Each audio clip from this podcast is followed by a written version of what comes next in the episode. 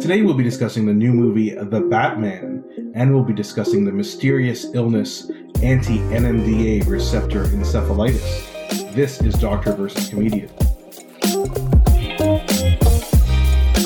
I'm Dr. Asif Doja, and this is the Doctor of Laughs. Not a real doctor. Ali Hassan. Every episode, I pick a topic for Ali from comedy and entertainment and question him about it. Then Ali picks a topic from medicine and health and grills me on that topic. Today, we'll be giving our thoughts on the recent movie The Batman, and we'll be discussing the history and evolution of the character.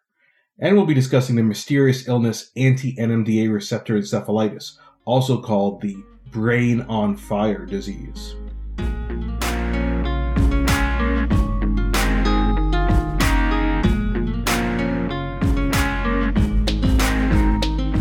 So, Ali, let's just get right into it. I wanted to talk to you about, I don't know if it's your favorite comic book character, but I wonder because here's a little thing that people may not have known if they didn't listen to early episodes of the podcast. Ali and I, when we were kids, used to play Batman and Robin, and he used to always make me be Robin, and he was always Batman. So I wonder, is he your favorite comic book character?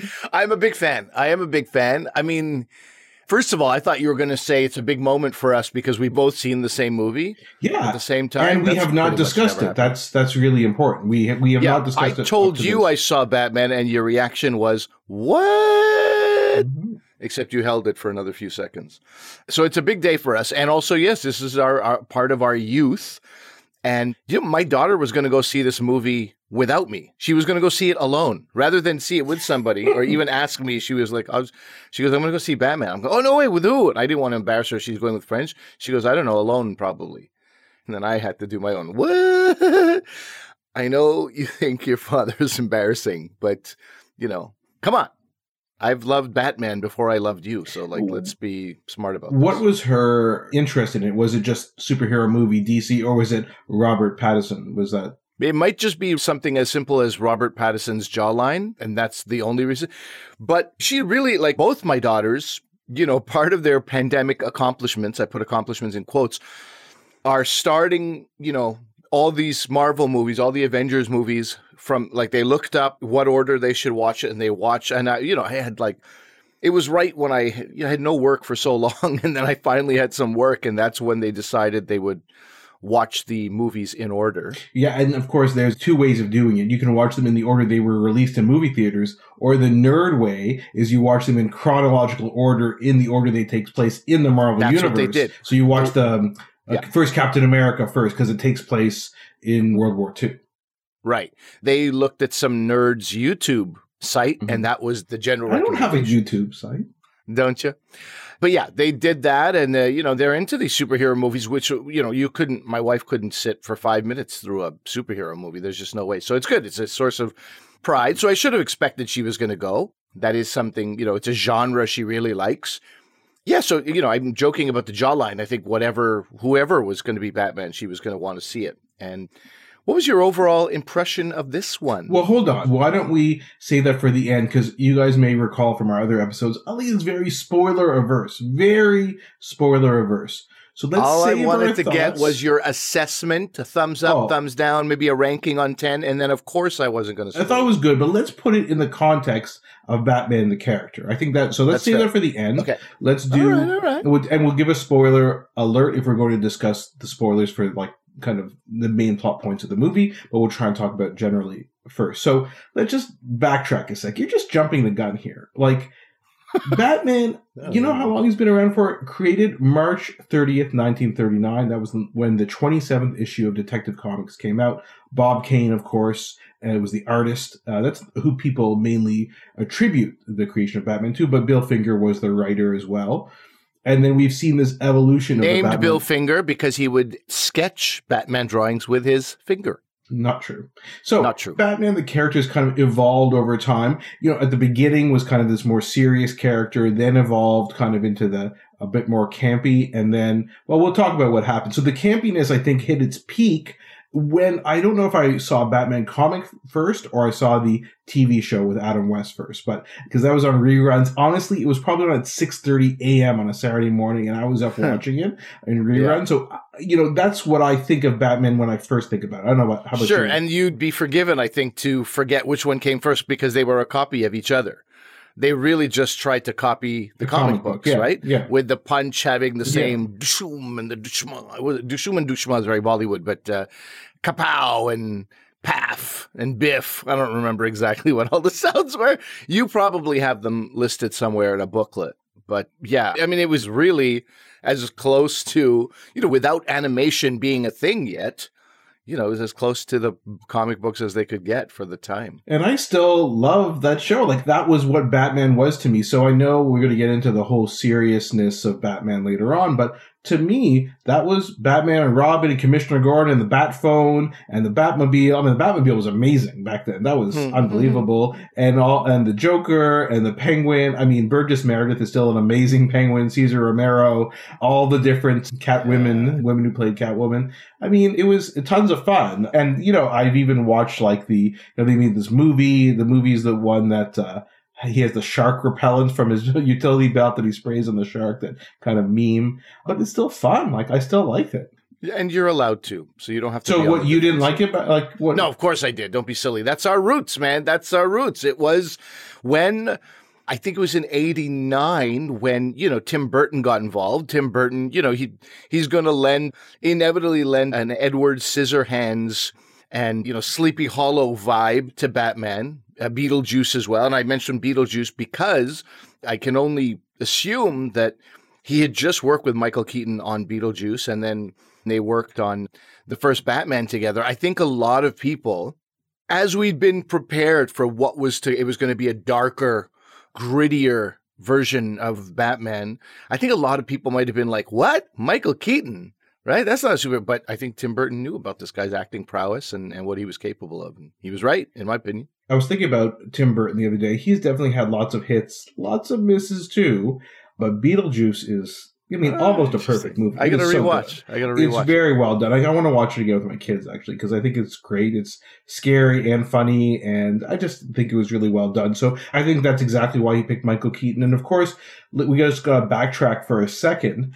I think you may have been. I don't know if you were collecting comics at this time, Ali, but in the mid 80s, two comics came out that kind of revolutionized comics as we know them. One was Watchmen, which is Alan Moore and Dave Gibbons comic that's been made into a movie. It's been made into a, a series that was kind of reimagined a couple years ago on HBO. And the other one was Frank Miller's Dark Knight Returns, which came out in 1986, a four issue miniseries. And it was like, it was insane what he did. It was a future version of Batman who's old, grizzled, kind of a dirty, hairy type person. Robin had been killed and he's hyper violent and he has this you see the Joker appears later, but it was an extremely dark take on the Dark Knight.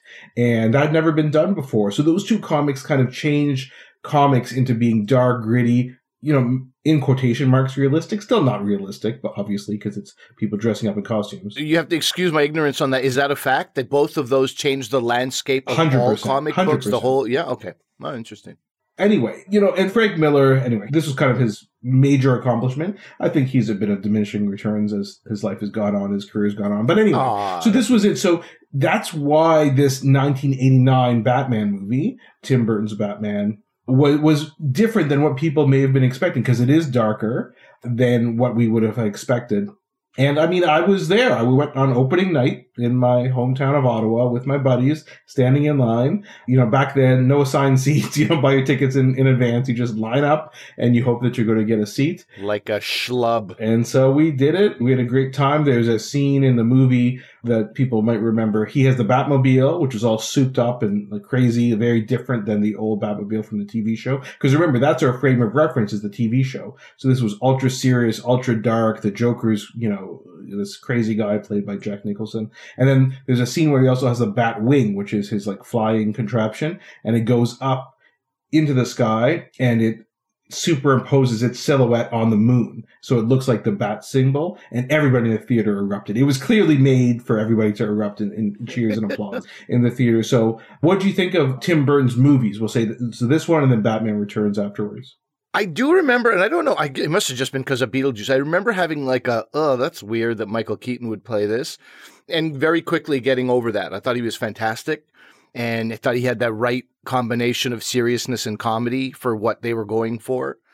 And I like Batman Forever, the sequel. No, Batman not Returns. Batman Forever. Sorry, the, the Batman Returns, the sequel to Batman, also had Michael Keaton in it. I remember liking them both.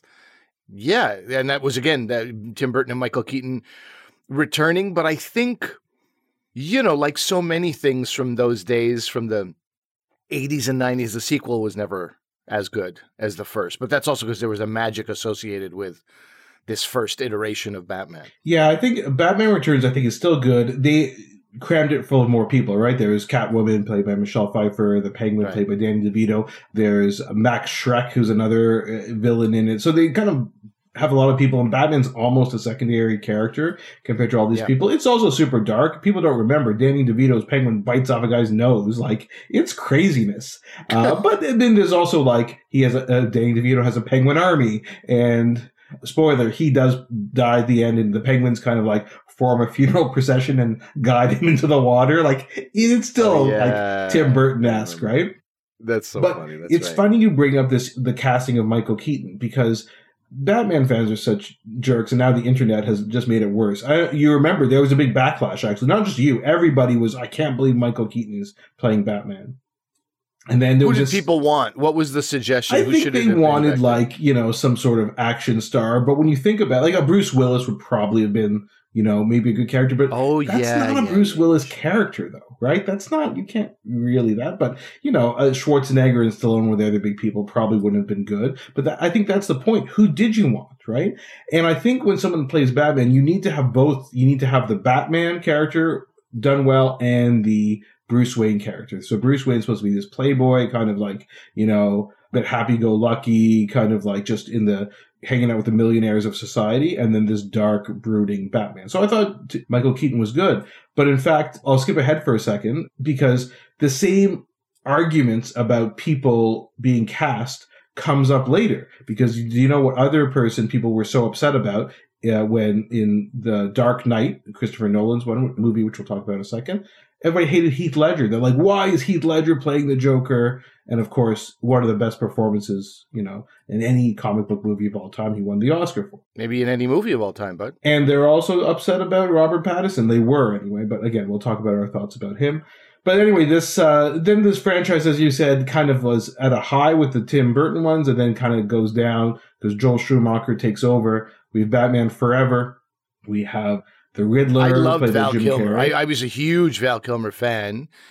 I don't remember feeling particularly. I remember it being sort of a decline. yeah, yeah, right? There was four movies: Batman, Batman Returns. Then Joel Schumacher comes in, as you said, Batman Forever, and then Batman and Robin, which was George Clooney himself will admit that that was not a proud yeah. uh, Yeah. I agree with you. I like Val Kilmer too, and he was coming off Tombstone. Do you remember Tombstone? That was Oh man, he, oh my god, so who did he good. play? Doc Doc Holliday. I'm pretty sure it's like Doc Holliday. Dude, I thought I had tuberculosis by the end of the movie. I was Just watching, I was unbelievable. One of one of my favorite performances. So, good. So He's yeah, I think he was like, and so I thought Val Kilmer did a good job. It's just the rest of the movie around that, the Tommy Lee Jones as Two Face, and then Jim Carrey Mm. as a Riddler. Just That was Jim Carrey too. Yeah, I, it was starting to feel like a vehicle to parade out all these actors of the time, and I guess that's okay. But there's something uh, that doesn't feel it, that takes away from the movie for me. You remember that animated film Shark Tale? Yeah, You remember Shark Tale? I felt the same way about Shark. Like sometimes it's just like, okay, there's too many stars in this. There's too, what are you trying to prove? It's just, you know what it is to me? It's that restaurant that you walk by and goes, we serve Szechuan, Vietnamese, Thai, and Canadian cuisine. And I'm like, you know what? You do everything horribly. That's what you do. Yeah. You do a lot of things badly. I get those vibes, I think, when I see all these stars. I'm like, was this movie not good enough? As far as script goes, as far as a few leads go, as far as a good director goes, was it not good enough that you got to, you know, flash, uh, what's it called? Smoke and mirrors so that we can go and see it? I right, feel and, it's a and like bit of a Batman and Robin is the epitome of that. I said Clooney. We have Chris O'Donnell as Robin. Then we had Alicia Silverstone as Batgirl. Plus Arnold Schwarzenegger as Mister Freeze, and Uma Thurman as Poison Ivy, and some guy I don't remember as Bane. So it would just come on, like it was throwing everything together. Everybody makes fun of the bat suit with nipples on it and stuff like that, but anyway, it was kind of done. There was a cartoon at the time, Batman the Animated Series, which is excellent and, and probably was the best encapsulation of Batman, but then it kind of got overshadowed by the negative publicity of Batman and Robin. Oh yeah, and don't just believe us that Batman and Robin didn't do well. It did so poorly that it the next one, which was called what, Asif? the Batman next Begins. No, Batman Unchained. Oh, you mean I the, never saw the, the light one of that day. It was never came out? Yeah, that's Yeah, right. That's right. because of how poorly That's Batman right. and They, Robin they did, scrapped so it completely, and then they weren't sure what to do. And so that's why I guess that's a good segue, even though I got your question wrong. To Yes. so they hired Christopher Nolan. So he was off Memento and Insomnia, which is kind of a, a forgotten movie in the Christopher Nolan pantheon, which is a very good movie as well. With Al Pacino and Robin Williams. And so he was hired for Batman Begins. They have Christian Bale and then Liam Neeson, who plays one of the main characters, one of the main villains in the movie. And so that's a bit of a spoiler, so I apologize. And so this was like the darker kind of, even more dark than the Tim Burton Batman. No uh, Yeah. hint of campiness in this at all. And so maybe we'll just talk about them all together. You can give me your thoughts. Then he did The Dark Knight, which we referenced before with Heath Ledger's Joker. We also have Two Face in that. And then the final one for his trilogy was The Dark Knight Rises. That's with uh, Tom Hardy as Bane and uh, Catwoman's in it as well. What was your thoughts of the Nolan kind of movies? I like Christopher Nolan so much as a director. Like he has built so much cred that I couldn't even hate him for very long because of how bad Tenet was. I was like, all right, I'll give you Tenet. I'll give you're allowed something as horrific and time wasting and you literally stole money out of my hands, Christopher Nolan, with this awful movie. Time I'll never get back, money I'll never get back, and that's okay because I love what you did. I actually really enjoyed Memento too at the time, but what he did in this Batman franchise is just, man, unbeatable. In fact, you know, I, I'm nowhere close to these Batman loving nerds on the internet, but even I, as soon as Christopher Nolan's out of it, I was like, ah. Why was he busy? Can't we keep this guy forever? Why does he need new challenges? He did a good thing and he keeps doing a good thing. But The Dark Knight, so Batman, first of all, I really like Christian Bale. I thought he did a great job at it. And also there's, as you said, they went very serious. There's a gravitas to these actors who join him now, right? The Morgan Freemans and Michael Right. Caines and uh, Gary Oldman, right? Like these are like some of the best actors of this time in history, and they are known more than anything for their serious work. Although people will say Michael Caine's done a you know a bunch of clownish stuff, but they can do serious very well. They're not Jim Carrey and Arnold Schwarzenegger. Let's say that, right? They're not Danny DeVito. And I think Christopher Nolan taught me something about myself. I didn't even know that I liked that type of darkness that way. I just didn't know that about myself. It, it like filled some void in me. I was like, this is so amazing. I could watch this over and over again. I love that. And also, I started paying more attention to music and sound and sound, uh, you know, the scores and all that kind of stuff. Because you don't really have songs, right? You don't really have songs in these movies. But sound is huge. And I'm going to talk about that when we talk about the latest Batman. Well, of course, But- we but- forgot to mention Prince doing the soundtrack for the initial Batman movie with Tim Burton, which was absolutely amazing. I mean, that is a crazy thing. So much fun. But yeah, I totally agree with you. I think The Dark Knight is the pinnacle of superhero movies, really. I think it's hard for me to think of a better one. I really liked Spider Man Into the Spider Verse, the cartoon, like the animated one. But I think The Dark Knight is better. Okay, let me ask you this also. And I mean, you're a professional, I suppose, but let me put this out to our listeners as well. I'm so excited that The Dark Knight exists that I'm desperate to show it to my sons. Now, my seven year old, I don't think we're ready for that. But would you show this movie to a 10 year old? And you know my son, Asif, so you can answer from Yeah. that perspective as well. Like he loves all the Harry, like he was excited about how the Harry Potters got darker after number five. Yeah. And he liked that. Now there's huge difference. I don't want to put the Dark Knight in the category of Harry Potter, but the darkness still made sense. And you know, my younger guy who just turned seven, he's like, "Can I watch Stranger Things? Can I watch Stranger Things?" I watched for a few minutes. I was a bit scared, but I was also five, so now give me a chance. You know? Oh my god! I don't know. I mean, I think Dark Knight is fine, not Stranger Things, but I think the Dark Knight would Dark Knight is fine. Okay, because I have a friend, our buddy Q, who says his level of mental sort of sickness Mm-hmm. is too disturbing for a young kid to see. Well, I think the, the the Joker and the reason why it was such a great character that Heath Ledger did, he's unpredictable, right? He just does things just to incite chaos, and that, depending on your child, might be pretty disturbing, right? And so I think it depends on the kid. In other words, I would show my, I want my kids to watch it. The problem with these movies is they may not like them as much as the Marvel, because the Marvel movies, there's always some fun in it, and there is like Mhm. some jokes and stuff like that, but I don't know if you'd call these movies like fun. And again, we'll talk about the new movie, The Batman, in in a second. So yeah, I mean, I like these movies. A funny story about The Dark Knight. I don't know if anybody's interested in this segue story, but it was the first movie my wife and I went to the theater after our first daughter was born. So she was like a couple months old, and my sister in law was visiting, so she was watching her. And then we get a phone call halfway through the movie. My wife leaves the theater, gets a phone call. She's like, "Okay, our daughter's been crying for like an hour and a half now. I think we better go." I'm like, "Man, the movie's not over yet." So we left. So I and then I had to wait for it to come out on DVD, and then I bought the DVD and I watched it at home. So the second time, so I saw I it as a two-parter, and it's quite a long movie. So it actually worked pretty well because we left at kind of a good halfway point of it. So I had an intermission. That's the of first one. Months. That was the Dark Knight? That was the Dark Knight, the second one, not Batman Begins, but the Dark Knight.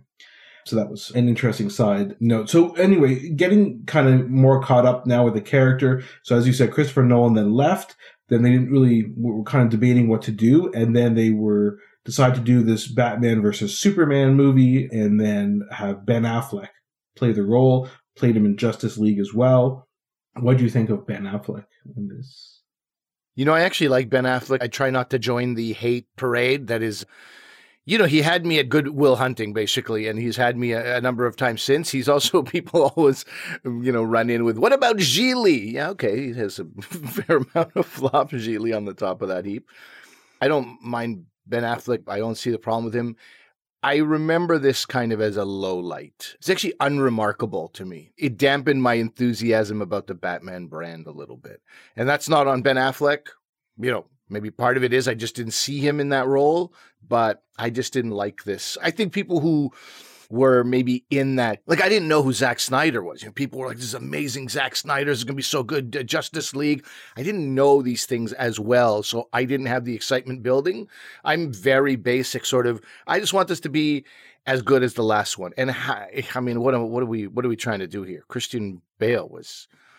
I thought he was just perfection as a Batman. Well, it's interesting. I actually thought Ben Affleck was the best Bruce Wayne out of all the actors we've talked about. oh, interesting. And so, because I thought he has that kind of playboy attitude that he's supposed to have, this Batman was fine. Like, whatever. I mean, he was supposed to be a bit older, so I can kind of think maybe it's a bit of a different character that these other people are playing, or someone in a different stage of their life. But I thought it was fine, but a good Bruce Wayne, but fine. And in fact, so what happened was Ben Affleck was supposed to do his own standalone movie and direct it, so star as Batman and, and direct it, but he just couldn't get the script that he wanted. It didn't quite work out, so he kind of left the project.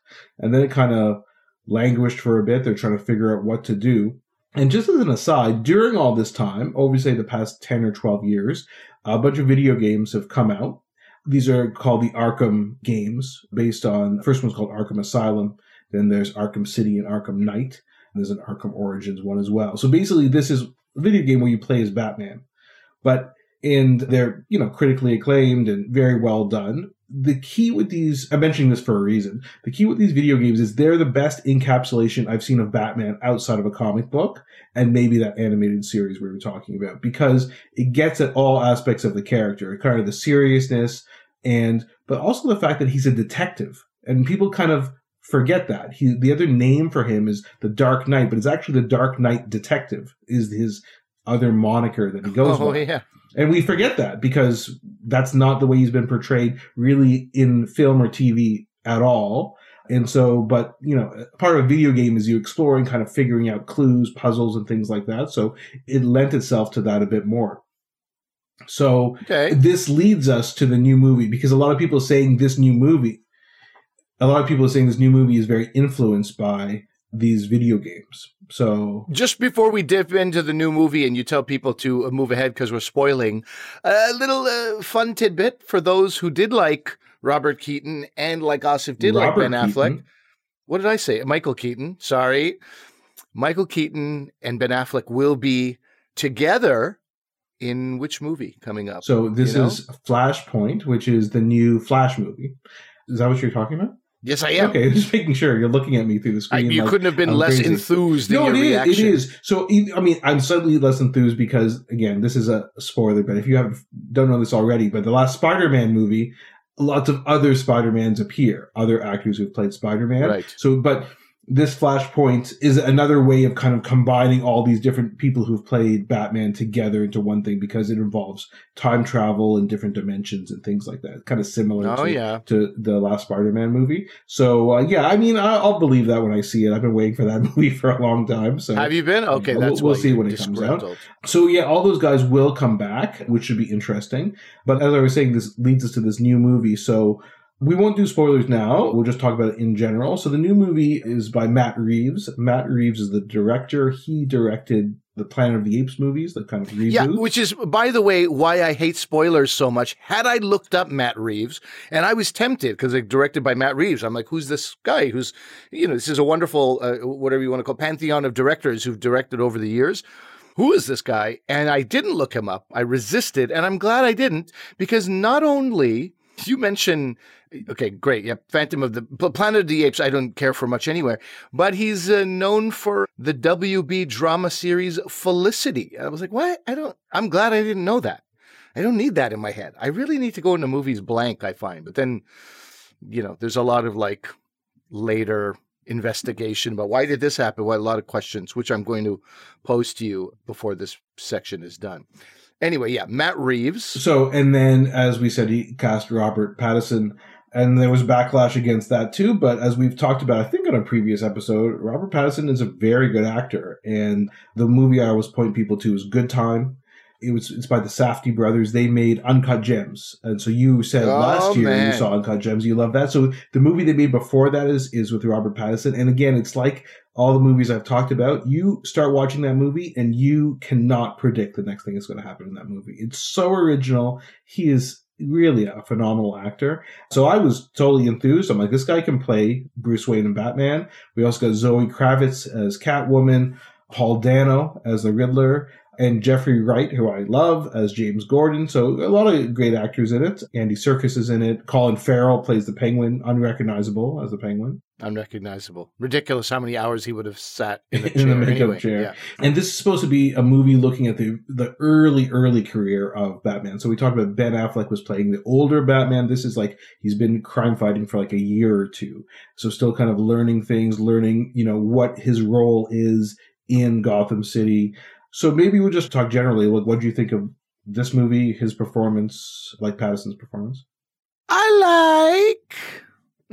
I don't know how to listen. I was pretty impressed. I really enjoyed it. Yeah, me too.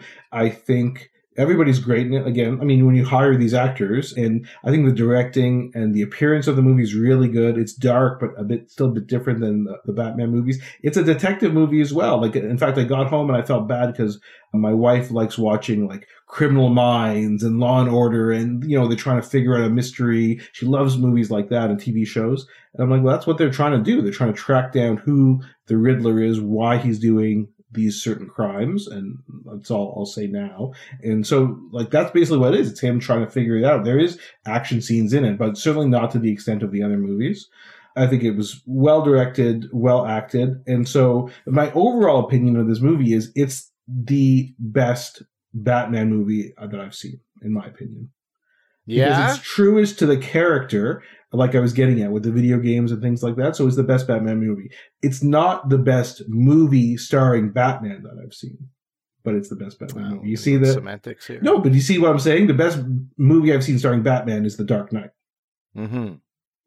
I thought I was being profound. Ali's like rolling his Yeah. eyes. Okay. Great. I'm. Uh, Okay. I couldn't be less enthused about so, this. Okay, is it spoiler time or what? Okay, Give yes. me something. So spoilers starting. Uh, so so by the way, I'll put a timestamp right here and say and we'll say spoilers from now on, and then you can just skip ahead to our next section, the medical section, if you don't want to hear the spoilers for this movie. Okay, Ali, go ahead.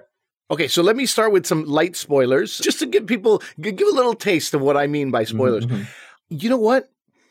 I didn't even look up Paul Dano. I know Paul Dano's name. I'm like, I know exactly who that is. I can't picture him. And I was like, I'm not going to look him up.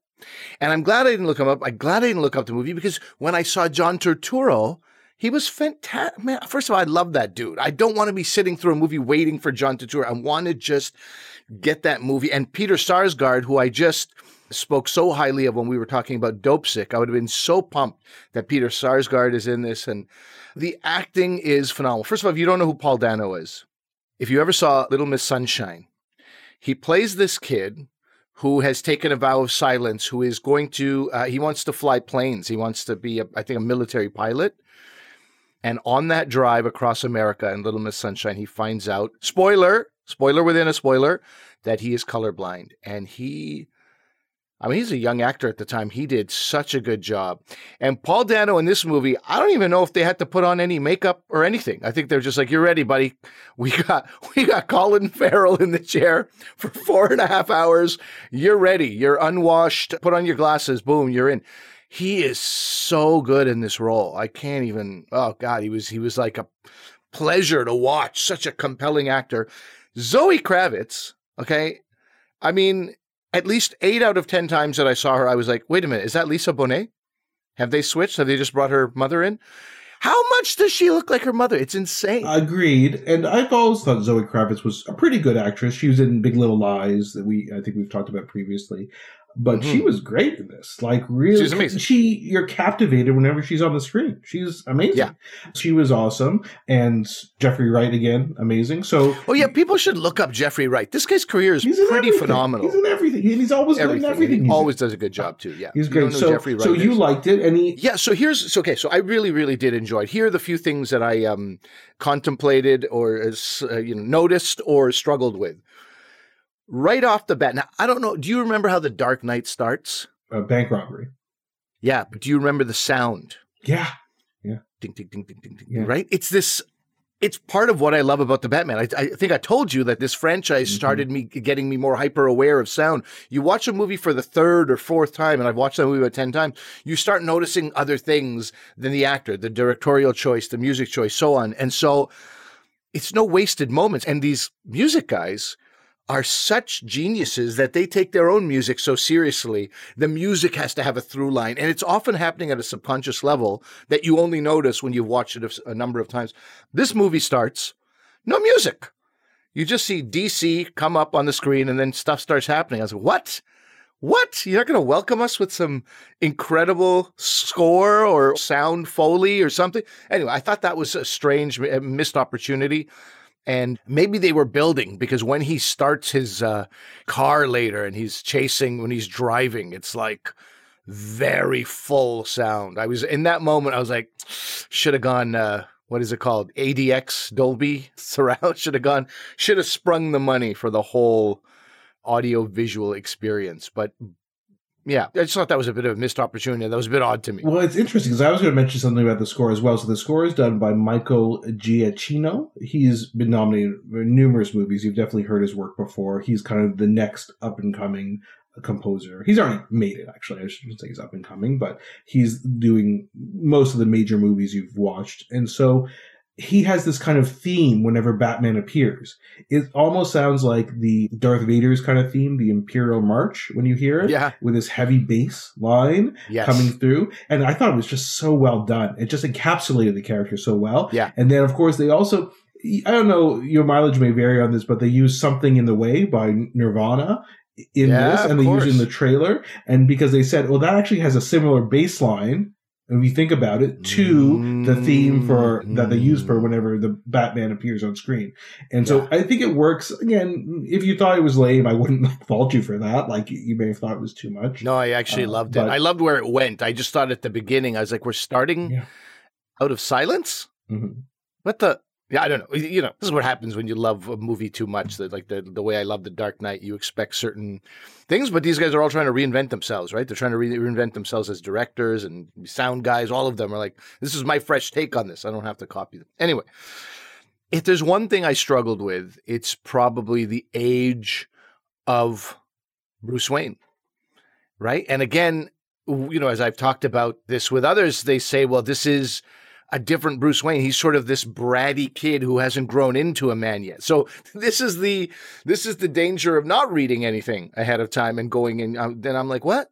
I'm not buying him as Bruce Wayne, right? As you say, Ben Affleck and Christian Bale, uh, Michael Keaton, even George Clooney, they were very debonair billionaires. Whereas this guy was like an antisocial sort of like youngish kind of brat, a little, not a brat. God, his parents were murdered for God's sake, but you know what I mean? Like a little bit like. I feel exactly I the know. same way. No, that was exactly what I did. I didn't like the Bruce Wayne of this movie.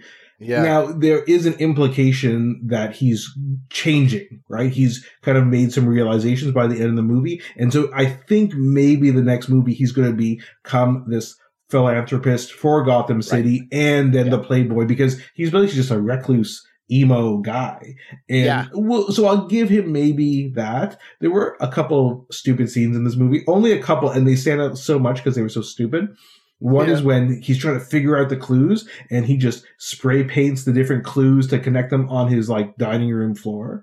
Like, Mm. what, what are you doing? Just like pull it up on a computer, like, or do like a little, you know, cork board. Like, what are you doing? It just so Yeah, but even in the basement, the technology he was using, like that microfiche technology from libraries in the late 80s, Yeah. like the whole thing, I was like, does it, has the cell phone not been invented yet? I was a little confused about that. I didn't find it was so stupid, but I was like, he's really not using technology to its fullest. this guy. Yeah, it didn't really make sense. And then there's a thing at the end where he's being beaten up, and then he just randomly pulls out a green vial from his, you know, utility belt, and then jabs himself. What was that? Was that the the Bane serum from the comic books, or was it like adrenaline? Like it didn't make any. What are you doing? Like it didn't make any sense.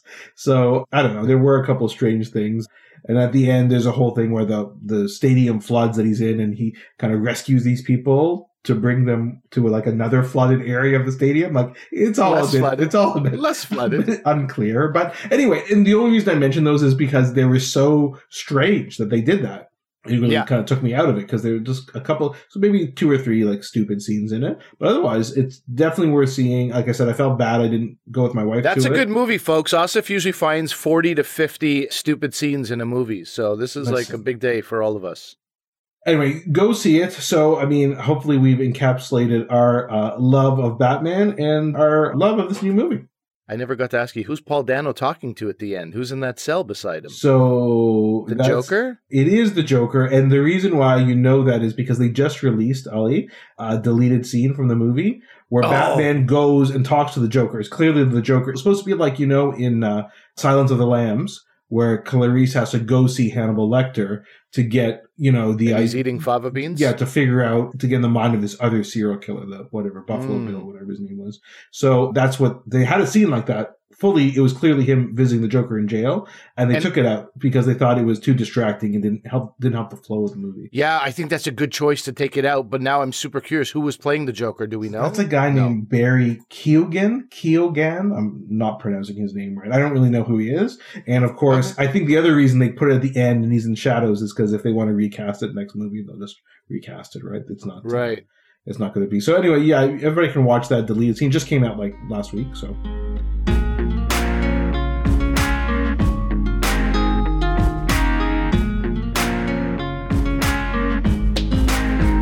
All right. So, Asif, let's start with this. This is anti. MDNA, No. people who don't like ecstasy, they don't want people to go to raves. They don't want people. Do I got it wrong? no, just uh, yeah. Read read Anti the initials. Anti. You know how hard it is to say NMDA. It's I don't know why the N and the M. You years, years of being trained that it's M N O P Q right, and Oh, then right. I don't know. I find it very difficult. Anti NMDA receptor encephalitis is something that I want you to talk about it, but I also want to talk about your very interesting connection to it. You tell us what it is, but tell us how you first came across it. Right. So this is a new disorder that was discovered essentially about 15 years ago or so. And it's very rare in medicine to have brand new disorders. I don't mean like COVID 19, where it's like a new kind of coronavirus. Like we had old coronaviruses and now we're finding just kind of a different strain of it. I'm talking about a brand new disease that is discovered. Doesn't mean it started now, and we'll get into that in a second, but one that is kind of discovered or identified. Okay, that's interesting because the average cynic like myself says they're always coming up with, you know, syndromes and conditions like it used to be like, uh, you know, whatever. I, I don't have a good example top of mind, but something like, you know, he just needs help focusing when he reads, but now it's like, let's call it this disorder. Mhm. And that way we can. Uh, yeah, of here's an example like, uh, you know, I have messy writing. We've talked about this many times. Ugh, Now I would be diagnosed with developmental discoordination disorder. That's why perfect I a example. ball, blah, blah, blah. Unbelievable. Well, just you So just have messy writing. Human yeah. being, Yeah. The average human being doesn't feel good about those Yeah. kind of things. So, but this is not that. This is an actual new. This is not Yeah. something that was molded into a new Exactly. sort of wording. Exactly. So I'll, I'll give you the overview of this. So basically, predominantly affects women, though it can affect men as well. And what they get is they develop psychiatric symptoms. So kind of almost a psychosis, kind of be more withdrawn, and then they can almost progress into like catatonia. So just staring, unresponsiveness, sometimes to coma, sometimes have seizures, sometimes have abnormal movements. Sometimes even it gets so serious you get like arrhythmias of your heart or things like that. And then some people recover over time to various extents. And so the idea is it can look like a psychiatric disease and it can kind of be misdiagnosed as that. And then it was basically found to be due to this autoimmune attack. So basically your body creates antibodies. Often it's in women, it's due to a tumor in their ovaries. And I'll tell you about the tumor in a little bit.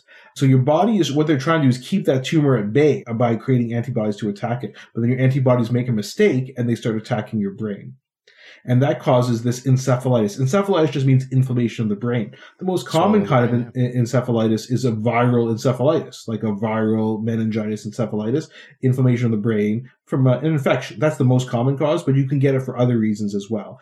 And so this is a autoimmune encephalitis, but it's also what's called a paraneoplastic encephalitis because it's the neoplasm means a tumor. So it's you know paraneoplastic because it's because of the tumor your body is creating this response and causing these side effects. So we call that a So it, it syndrome. comes internally. It comes from inside, whereas Correct. the viral encephalitis is comes com- from. yeah that's a very good way of putting it yeah exactly so but yeah you were saying that i have this interesting connection to it so years ago at my hospital uh, we're talking about 2007 2008 we had a patient who came in with these symptoms and again we're like is it psychiatric is it not unsure was in the hospital for months and you know we every week we would talk with the other This wasn't a pediatric person, right? Was. This wasn't It a, a young. It was It a young person. yeah, yeah. oh, oh. Somehow the picture you painted was of adults and more so women. Mm. So I thought it was for older. Yeah, no, it was. And so, you know, every week we would kind of talk, like, what's going on? Had a million tests done,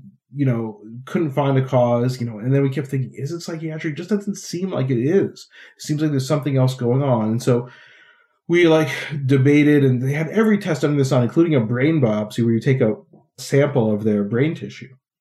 It didn't turn up anything. So we were talking one day, and one of the senior neurologists I work with was like, you know, this seems like what's called a limbic encephalitis. The limbic system is a deep system in our brain, often involved in emotion and things like that. And you can get a specific encephalitis from there, usually from a virus as well. But he was like, you know, sometimes you can get a paraneoplastic limbic encephalitis. I'm like, yeah, that's a good point. And at this point, you could test for a few of these paraneoplastic antibodies to kind of make a diagnosis. But it just seemed a bit unlikely. Those ones usually occur more in older people, usually with other kinds of cancer. It just seemed a bit unlikely. So I was talking to another pediatrician who was taking care of this patient. And they said, well, why don't you just email so, an expert on paraneoplastic disorders? So I'm like, okay, I guess so. So I looked up who kind of has written the most in the literature. I'll just find the person and kind of run the case by them and see. And it's this guy named Joseph Dalmau, who is a Spanish guy. He, uh, MD, he was at UPenn in Philadelphia at the time. Now he's in Spain. So I emailed him and I said, hey, listen, this is what's going on. I'm thinking about testing some of these paraneoplastic antibodies. Here's a test that I could order. Do you think I should order this? Anything else you could think of is going on? He's like, he emails me back right away, like same day. And he's like, "Hi Asif, don't order that panel. That's not what's going on. What they have is this disorder. And he explained to me what anti-NMDA receptor encephalitis. How was he so sure when the rest of you were like, "Yeah"? because be, he's the person who discovered it, and okay. he had published a paper within the past uh, few months about it. And mm. so, in other words, if I had emailed anybody else, probably in the world, unless they had read this article or been one of yeah. his collaborators, they would have said, "I don't know, sure, I'm not sure what's going on." Run but he's like, test, yeah. "Send me the samples." Of their blood and spinal fluid that you've collected, and I'll run it and I'll tell you. And two weeks later, he emailed me. He's like, yeah, that's what they have. So this was the first patient in Canada that was diagnosed. I know this because I asked him. I'm like, "Oh, have you diagnosed anybody else in Canada?" He's like, "No, you're the first. So I knew uh, this person was the first, and then we treated them after that. But wait, what was the treatment? Then you have to remove that tumor, or is there more? So that's a good point. So what we later found out, this was all brand new at the time, but we checked, and this person didn't have a tumor. So what we found out later is people under 18, so children and teens, often don't have a tumor. They often, so we're actually not sure why they developed this immune attack. It may have actually been, Ali, that they got a virus that they cleared, no issues, and then they developed an autoimmune response to that virus, and then it attacked the brain. So it may not be a tumor. So this person never had a tumor, and it's like I said, it's uncommon in kids to see a tumor. So in, in, terms of treating it, though, we treat with immune suppressive medicines. So corticosteroids and what we call IVIG, which is you take other people's immune globulin that you get. It's basically other people's antibodies from when they donate blood, and you give that all as one kind of dose. The way that works is not quite clear, but the way I think about it, this isn't true, but the way I think about it is you're giving someone antibodies that mops up the bad antibodies. Um, mm.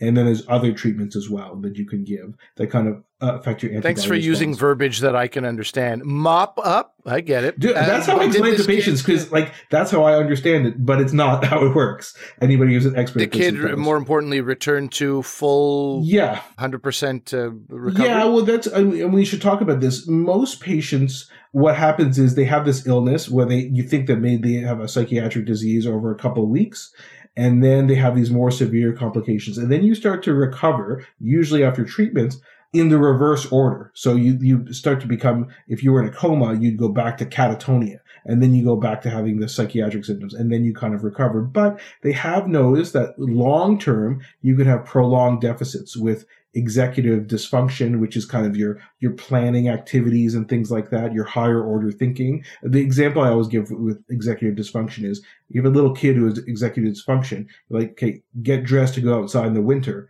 And then they put their boots on first. And you're like, what? No, you got to put your snow pants on first because you can't now get your boots over, you know, snow pants over your boots. Right? So it's that kind of higher order planning.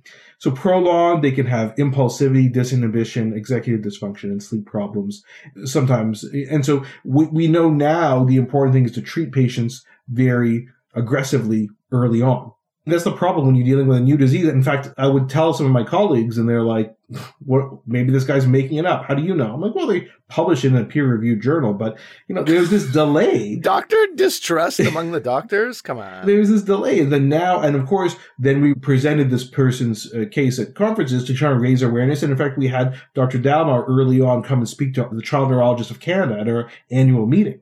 And then, of course, now everybody kind of realizes this. And as time has gone on, we've had obviously quicker, quicker recognition. Now, when someone comes in, we kind of can tell almost right away that's what they have, or we're suspicious of it. And now it's opened up this whole field of essentially neuroimmunology or autoimmune neurology, where we're finding there were some disease in the past, multiple sclerosis being the typical one, which is an immune attack on the brain. And there's others as well, but now we've expanded these disorders. And we're finding more and more antibodies to different areas of the brain. So one thing I didn't get into was what is this NMDA receptor? So in our brain, we have neurotransmitters and the neurotransmitter that we use for excitation is called glutamate. That's the main one we use for excitation. A couple episodes ago, we talked about GABA, which is an inhibitory neurotransmitter, but an excitatory neurotransmitter causes overaction of the brain and nervous system. So that's why you could get psychosis, delusions, seizures, right? Overactive symptoms. And so you basically get attack on these receptors for glutamate because glutamate has different receptors. One of them is called an NMDA receptor. Another one is called a ampakinase receptor. And there's other ones as well. So you get a specific attack on this receptor. As time has gone on, Dr. Dalmau and other people around the world have found other antibodies that attack different receptors in the brain for different neurotransmitters. And you could have similar features. Sometimes they have more distinct features and things like that. So we've discovered more and more and more over time. So now if someone comes in with this, we don't just order one test for the anti NMDA, we order a panel which tests for all these different kinds of autoimmune receptor antibodies. I may not have caught it. You may have said it. What does NMDA stand for? It stands for N-methyl D aspartate. So the N-methyl aspartate receptor. So like I said, it's a type of receptor for glutamate, which is a neurotransmitter in the brain. So the other thing I mentioned before was these tumors, right? So like I said, not every patient has a tumor and they're often ovarian tumors and there are men who get it. So again, that wouldn't be an ovarian tumor in a man. And again, more common in adults than kids to have an ovarian tumor. But the tumor is a very interesting tumor. It's called a teratoma. And I don't think you would have ever heard of this type sure of don't. tumor before. Sure haven't. So it's a benign tumor. So in other words, it's not cancerous, not malignant but it's a very weird tumor. It kind of originates from the ectoderm, which is the primordial cells that make up our skin, hair, and teeth. So when you cut open this tumor, it can have hair and teeth in the tumor. Yikes. If you want to really old school, old school style. if you want to really frighten yourself, just do Google image search for ovarian teratomas. I was going to do that and send them to you, but I'm like, I won't do that. It's spoiler, quite no spoiler crazy that this kind of exists, and you learn about it in medical school. You're like, what? This is this is nuts. a it's a primordial tumor. Is that what you call it? No, it's yeah. Tu- you can think of it like tumor that with primordial because it comes from like these kind of primordial cells, like these early cells when we're developing. I'm just simplifying it, but these early cells that when we're developing in the womb. So anyway, so again, we look for those, and if I have a patient with it and we didn't find one, I do like a scan every year, looking at their ovaries if they're female, just to make sure. I do that till 18. Oh, every year, yeah. because there's a very interesting thing. So again, when this was coming out, when this was be like you know again we saw a case lots of other groups around the the world were publishing cases and there was a group from japan who saw this and they're like this is really interesting because they had some patients who were actually still in psychiatric hospitals, but they're like, this sounds exactly like the patients we have. And so they actually said, oh, you know what? We actually have the spinal fluid and blood samples for when they came in like years ago.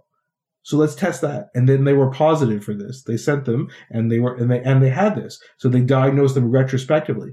And then they're like, it's weird because we did scans in all these people. So they scanned some of them years later and they're like, oh my gosh, they now they have an ovarian teratoma. We found it in these patients. Of course, they had gone on years without treatment, so some of them didn't end up doing too well. But it's just crazy that they had all these samples saved and they could go back. So now you think, well, wait a minute. Now I think back to my even my residency, you know, and when I was at in Toronto, there's at least probably three patients I can think of who I'm sure had this or something similar, an autoimmune encephalitis, but we just couldn't test for it. We didn't know it existed. It hadn't been described. Now, in hindsight, I can think of those patients. And even more, some people have written about, you know, demonic possession that we saw in the past, and we have to get the exorcist here and things like that they think that that's actually what these patients have because they have very bizarre behavior, this catatonia, all of a sudden abnormal movements like seizures. You can also get a movement disorder where you have these abnormal kind of pursing of your lips. It's very characteristic in these patients. And, you know, in someone who's previously normal and then they have no memory of this. The other thing is NMDA receptors are involved in memory. So they often have no memory of what happened mm. during this whole time. It really does. Even when you first described it and now sounds like horror movie tropes you know, it's like what the horror movie writer or director will go to. You know, let's have them not remember anything. Let's have them stare out the window and then do weird things. So, well, in fact, there was a movie made about this. So, w- what happened was it gained more and more prominence, and then a New York Post writer by the name of Susannah Cahalan got NMDA receptor encephalitis. So she wrote a book about it called Brain on Fire My Month of Madness. So I read her book. It was given to me by the mother of one of my patients, actually. And it's crazy. I mean, the problem is she has to piece together this because she doesn't remember a part, part of this. So she knows everything up to it. And then she has to talk to I think it was her boyfriend or fiance, the physician who treated her, who kind of diagnosed her with it. And again, There's a movie was- called Brain on Fire. which it was based It's on, which is based yeah, on, on okay. her book. It's starring Chloe Grace Moretz. And so, yeah, so it's been depicted in the media. So it just, you know, overall, I find this a very interesting disease because again, it's a new disease and a new class of diseases that, again, I'm not saying they didn't exist before, they did. We just couldn't identify them before, and now we can identify them. So it's it's fascinating when in your lifetime as a physician, something new can come like this, and, and we can diagnose it. And unlike some of the other things that you mentioned, you were kind of getting at, it's not a controversial diagnosis. You know, there's lots of diagnoses that people are like, oh, I'm not sure this exists or whatever, or, or we think it's all psychogenic or things like that. It's totally not. There's tests you can do for it. There's treatment you can do for it. So anyway, yeah, I just thought I'd, I would bring it up. It's good. And taking all that into account, I will say that for your handwriting in particular, you probably should seek some kind of treatment. Thank you. Listen, before we get out of here, I just want to mention again, one of my patients' parents started uh, something called the Anti NMDA Foundation, a nonprofit, that raises awareness and money. And the best part about it is it has lots of patient stories on it. And so if you're interested, I'm going to put a link. You can check out the website, read some of these stories, and of course, maybe consider donating to the uh, foundation. Amazing. All right.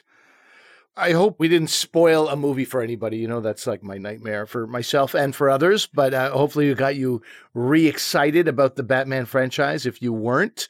And presumably, you would have learned something new about this new disease and Asif's little uh, connection to history, medical history, a Canadian medical history moment with Asif Doja. Hmm, Really, it was just an email. probably. But still, that's pretty, like you said, if you had emailed anyone else, that would have gone nowhere. So that's huge. And I thank Dr. Dalmau for getting back to me. He's a super nice guy, very, very busy guy now. Back then, because I mean, he didn't have that many patients with it. You know, I could email him when I had a new patient, get his advice. Now, I mean, he's, you know, there's thousands and thousands of these patients. So he, and more and more expertise being developed in different parts of the world.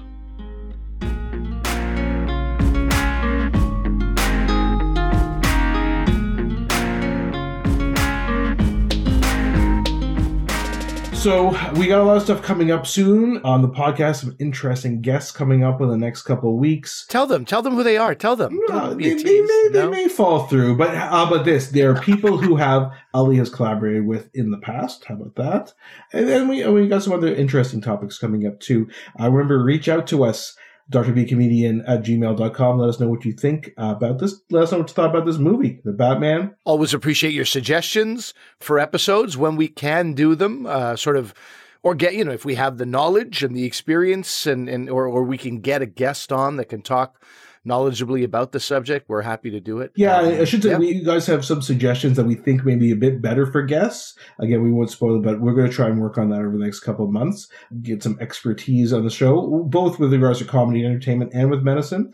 And reach out to us, Dr. B Comedian on Twitter, on uh, Facebook, on Instagram. And remember that although I'm a doctor, I'm not your doctor. Medical issues we talk about are for your interest and information only. They're not medical advice. Please consult your medical professionals for actual medical advice. Thanks for listening. Bye bye.